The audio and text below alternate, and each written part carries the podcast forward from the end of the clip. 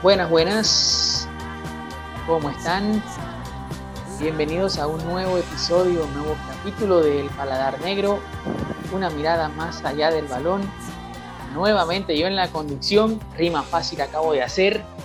Pero de todas formas vale la pena porque, porque pues claro, una vez más aquí estamos presentando este maravilloso y dentro de muy poco prestigioso programa este podcast.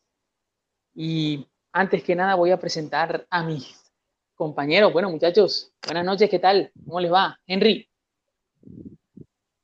me siento encorbatado, vale, qué prestigio, no joda, qué elegancia presentando y tal, no joda. Hay que subir un cóctel con importante. Hay que subir, hay que, subir esta vaina como sea. hay que subir esto. No joda, hay que hacer todo para subir rating, ahí vamos mejorando. Veo que veo que ya veo que vamos acertando poco a poco. Acertamos por lo menos los ganadores de, la primera fecha. Sí, señor. Por lo menos, y los resultados, vamos, pues, vamos a... no y ahí como... Sí, nos damos un poquito de bombo aquí porque, ay, ¿qué? Nosotros dijimos y no sé qué. Ustedes dijeron, bueno, ahí está. Bueno, ya yo me siento encorbatado hasta no juegue con pajarilla, ni corbata, sino pajarilla aquí, un cóctel bien bacano, porque no joda, qué prestigio, acertamos en todo y hacemos honor del nombre El Paladar Negro. Unos, unos martini, no, no, no, unos, unos, unos martini nos quedan al pelo. Luida, ¿qué tal? Caviar beluga. Bien, bien, Jesús, buenas noches a todos. Eh, contento de poder analizar una nueva jornada del fútbol internacional y, sobre todo de poder hablar de la selección. Sí, y precisamente de eso venimos a hablar hoy, de la selección, de estos dos partidos. Em, hoy nos dedicaremos especialmente y exclusivamente a la selección Colombia, lo que fue eh, la primera fecha contra Venezuela la segunda contra Chile. Hablamos en la, por lo menos yo puedo darme la satisfacción de que acerté porque dije, firmo el empate en Santiago y dije que le ganamos a Venezuela, no acerté en el marcador, pero yo dije desde un principio que firmaba el empate en Santiago. Sí. Y bueno, ahí está, ahí está la cuestión. Salió el Cuatro puntos de seis. Dentro de todo, muchachos, eh, no sé qué piensan, pero un balance positivo para la selección en cuanto a resultados. Creo que es indiscutible que hemos arrancado bien. Pero quería dejarlos primero ustedes que hablen del juego del equipo eh, en estos dos partidos.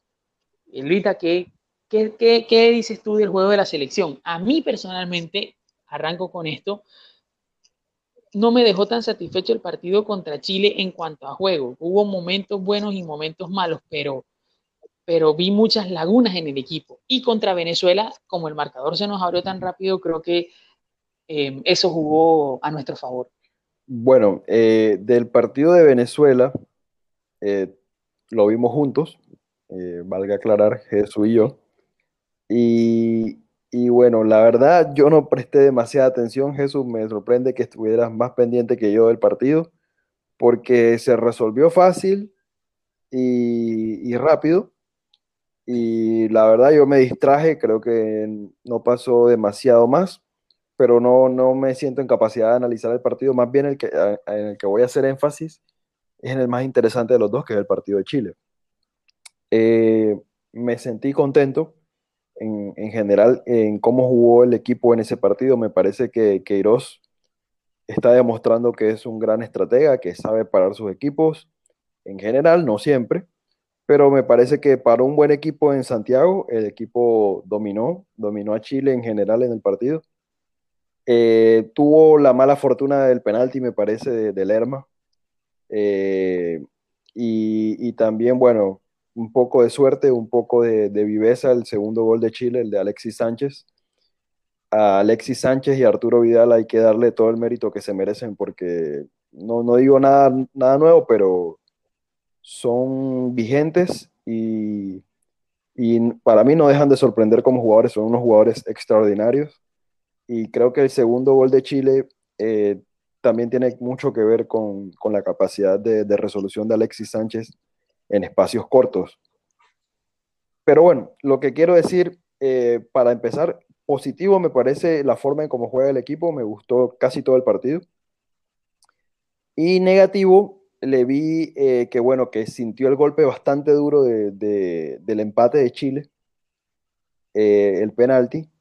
Y también critico, como lo hice antes de, empezar, de empezar la jornada, o sea, cuando hicimos la previa de, lo que se venía en las eliminatorias, critico la, selección que hizo Carlos Queiroz. La selección, la convocatoria que hizo de jugadores.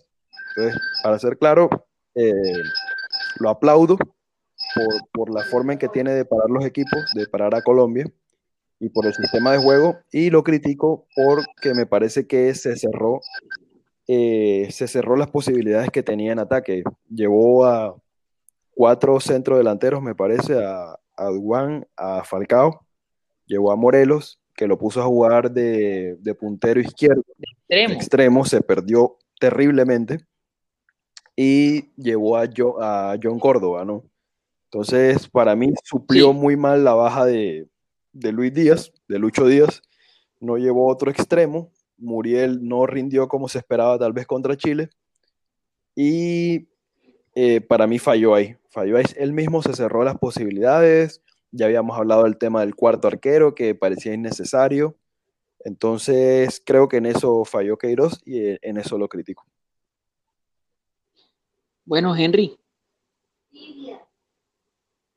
bueno, yo en realidad lo de Venezuela para mí era más que obvio.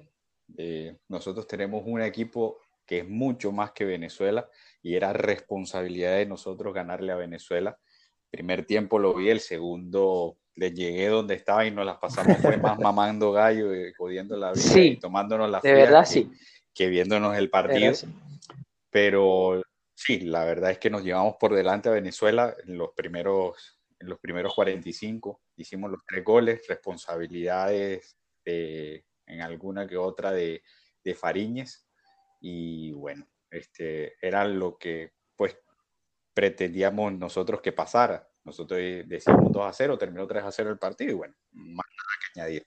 Contra Chile, contra Chile, eh, no añadiendo más de lo que dijo Luis, de, aparte fue un excelente análisis, yo voy como un poquito más allá y criticando también eh, los planteamientos de Queiroz, aunque tenemos jugadores con personalidad que posible para controlar el partido y por jugadas desafortunadas no eh, se fueron por fue, Chile se fue por delante y se y el partido se nos tambaleó un poco hasta el final que nos metimos con 70 delanteros y que hicimos el gol en el último suspiro eh, yo resalto de pronto los errores que tenga Queiroz en ubicar los jugadores en su posición menos fuerte.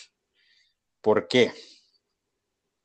Empezando porque todos estuvimos de acuerdo que Cuadrado no puede ser interior. Cuadrado en el primer gol de Venezuela, el que le hicimos a Venezuela, lo hizo fue desbordando, saliéndose de su posición de interior, atacando por derecha, centró y gol, y esa es su posición natural donde debe de jugar.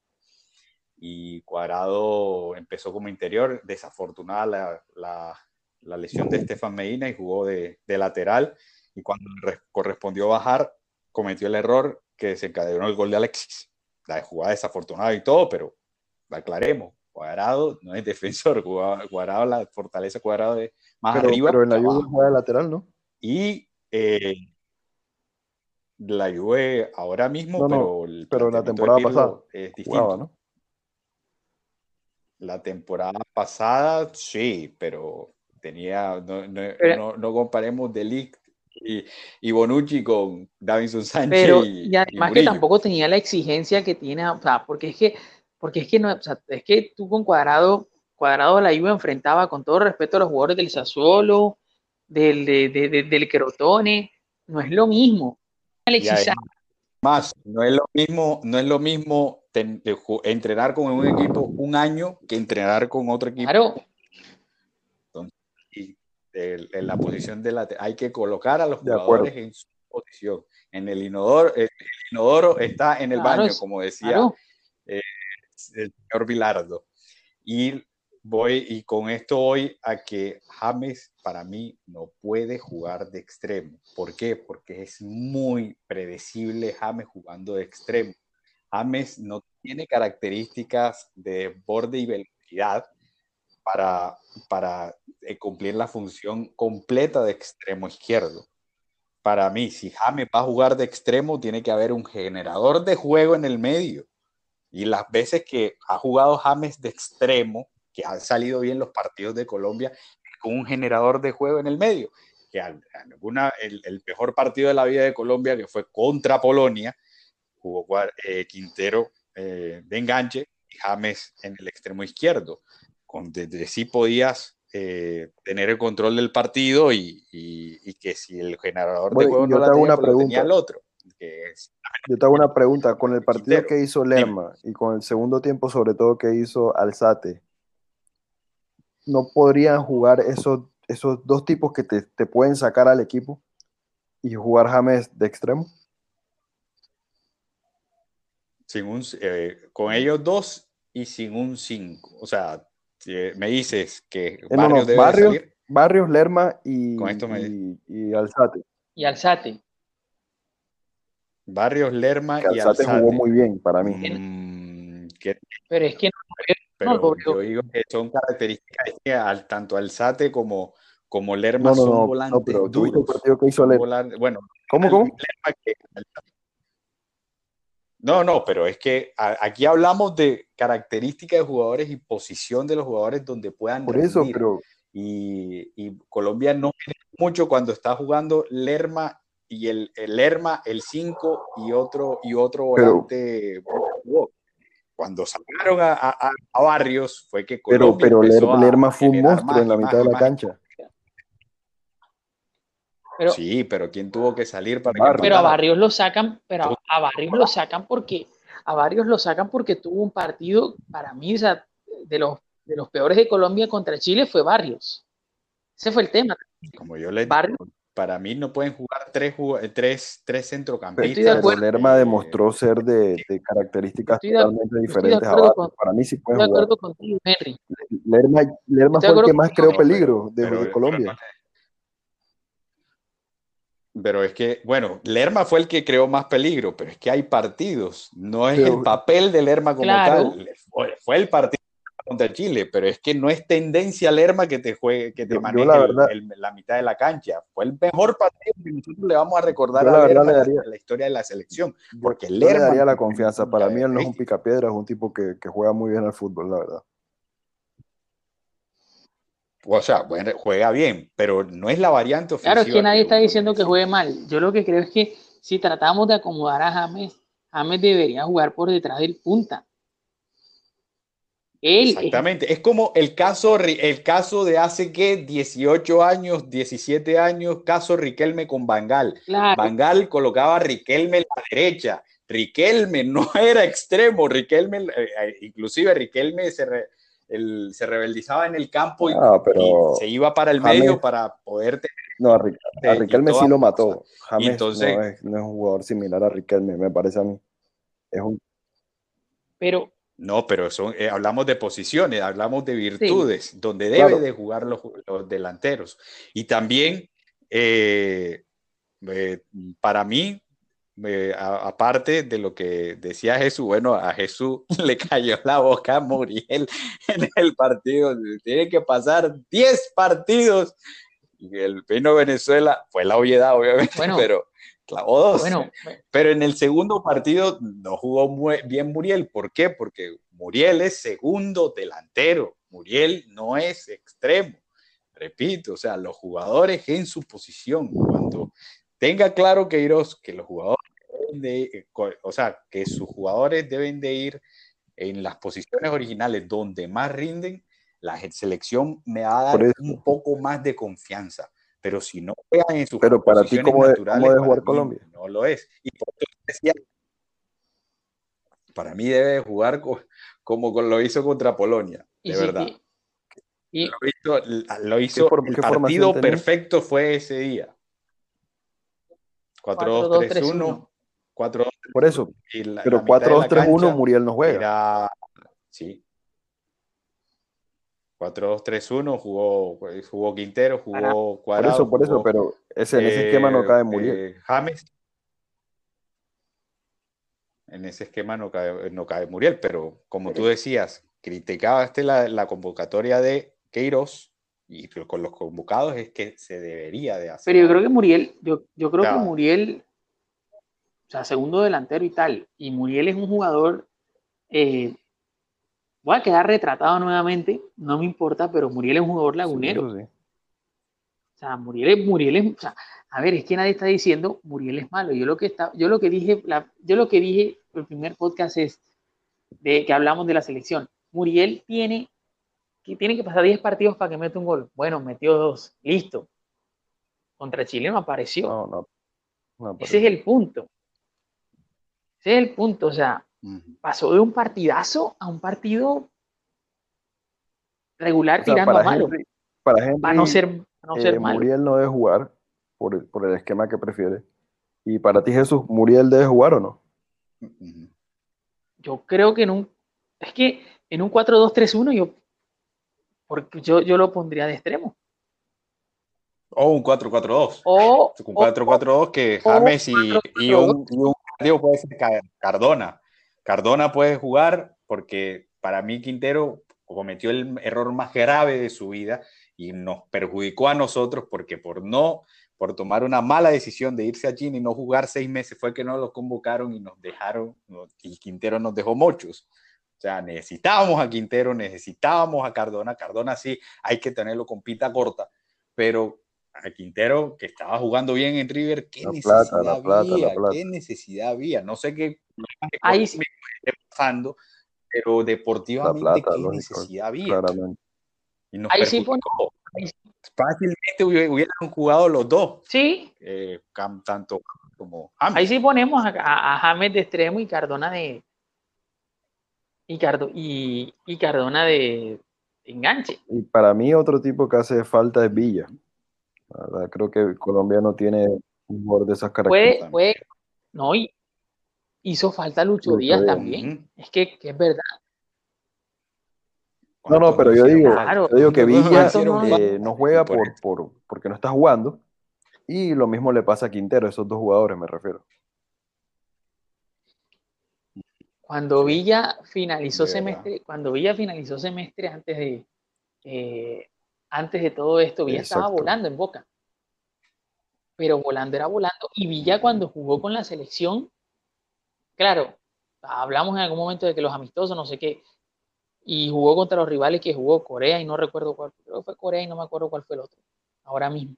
Pero Villa voló en Argelia, Argelia. bueno, Villa voló en esos Exacto, partidos. Sobre todo en el de Corea. O sea, Villa en aquel momento estaba volando, ahora porque no juega. Pero yo creo que el esquema ideal de Colombia es el mismo de es el mismo de Peckerman, sobre todo para aquellos que critican a Peckerman. Para mí el esquema de Colombia es el mismo de Peckerman. Bueno, Si, si, lo vas a, si lo vas a plantear así, es el mismo de Peckerman. Bueno, y si, y si, y, y si, y si, bueno, creemos que, o, o- o creemos no, estamos seguros de que Queiroz es fiel a su planteamiento de juego que ha usado durante 10 o más de 10 Sí. años. Bueno, 10 años, Sí, sí. porque desde que dirigió a Portugal, porque el- quien, no decide, quien decidía en Manchester era Ferguson y no él. Entonces, él jugaba 4-3-3 de que, que- desde que dirige a Portugal. eligió a Portugal, de que dirigía a Portugal, y, y no sé, ¿qué jugadores en, el, en ese centro del campo, como interiores, podrían jugar en el esquema de Queiroz, con el 4-3-3. según ustedes? Dame los tres interiores para que Colombia la rompa y, dé, y, y que nosotros enfrentemos a Brasil con Para la mí- seguridad que vamos para- a darnos. para mí, Barrios, Brasil. Lerma Dígame y- los tres centros. Y Alzate. A mí me gustaría ver a Campuzano con Barrios y con, y con Lerma, sobre todo porque Lerma ya es un jugador probado. Pero a mí me gustaría ver un tipo como Campuzano. Que, pueda, que, que yo creo que pueda hacer lo mismo que hizo Alzate.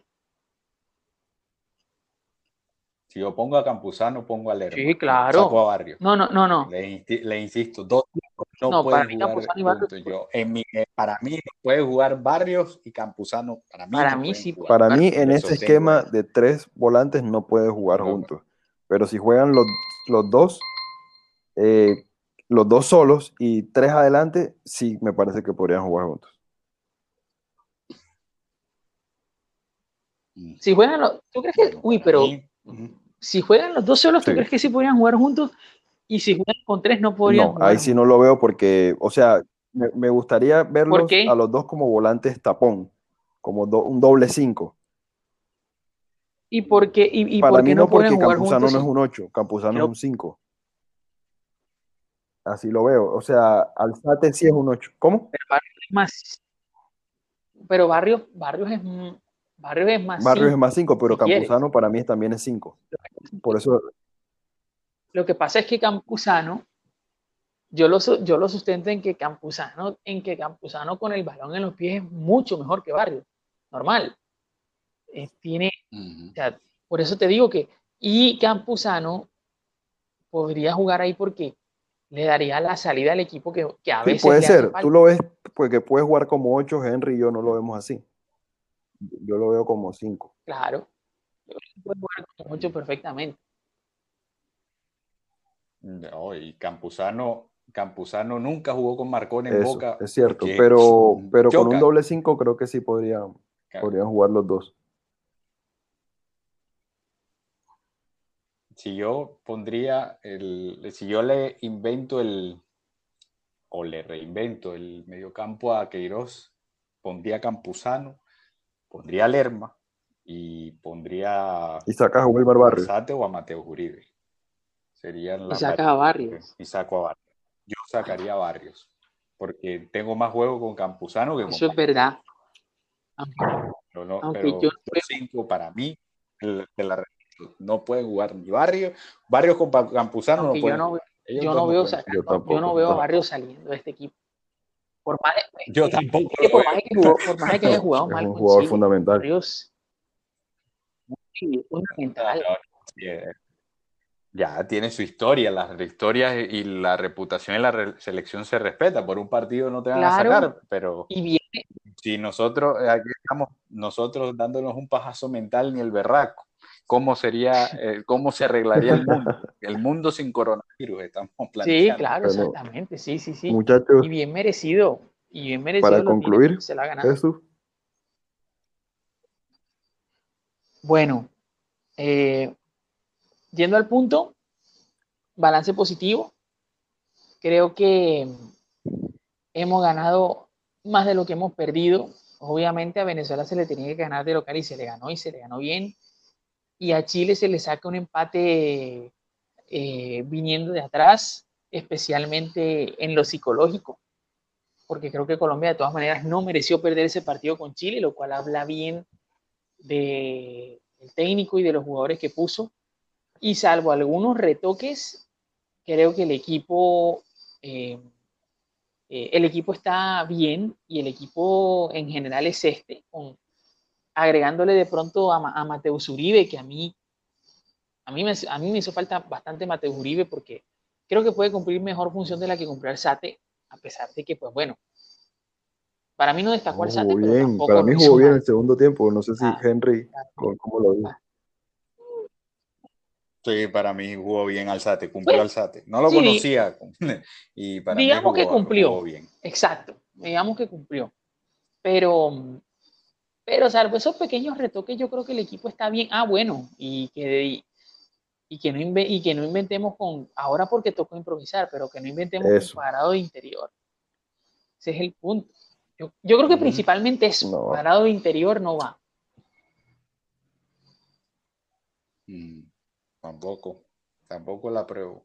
A mí la selección me da más, más confianza, todos en, su, en sus respectivas posiciones, y si vamos a jugar con tres centrocampistas, que uno sea un jugón, que sea más 10 que, que, que defensa. O sea, en, el hipotético caso de que, de que decidamos traer a Cardona algún día, que también pueda, pueda jugar Cardona como tercer centrocampista. Pero conociendo a Queiroz, si puso, de conocidos, claro está, si puso a Pepe en el Mundial 2010 y puso a Pepe, Meireles y Thiago, que ahí yo no veo ni un balón, ni un balón arriba, sino al Nada, Entonces, eh, me preocupa eh, la falta de confianza que pueda tener con un jugón defendiendo Queiroz.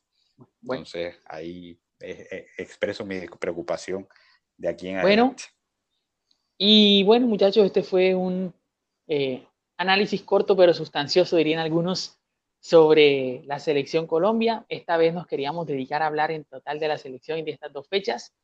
Eh, ya en su momento se hablará de lo que viene, pero por lo pronto este es el balance. Buen programa, muchachos, muy buen programa. Em, muchas gracias a todos por acompañarnos, por estar y por escuchar. Un abrazo. Un abrazo. Buenas noches, Jesús. Buenas noches, Henry. un abrazo. Un abrazo a todos, muchachos. Se cuidan. Chao, chao.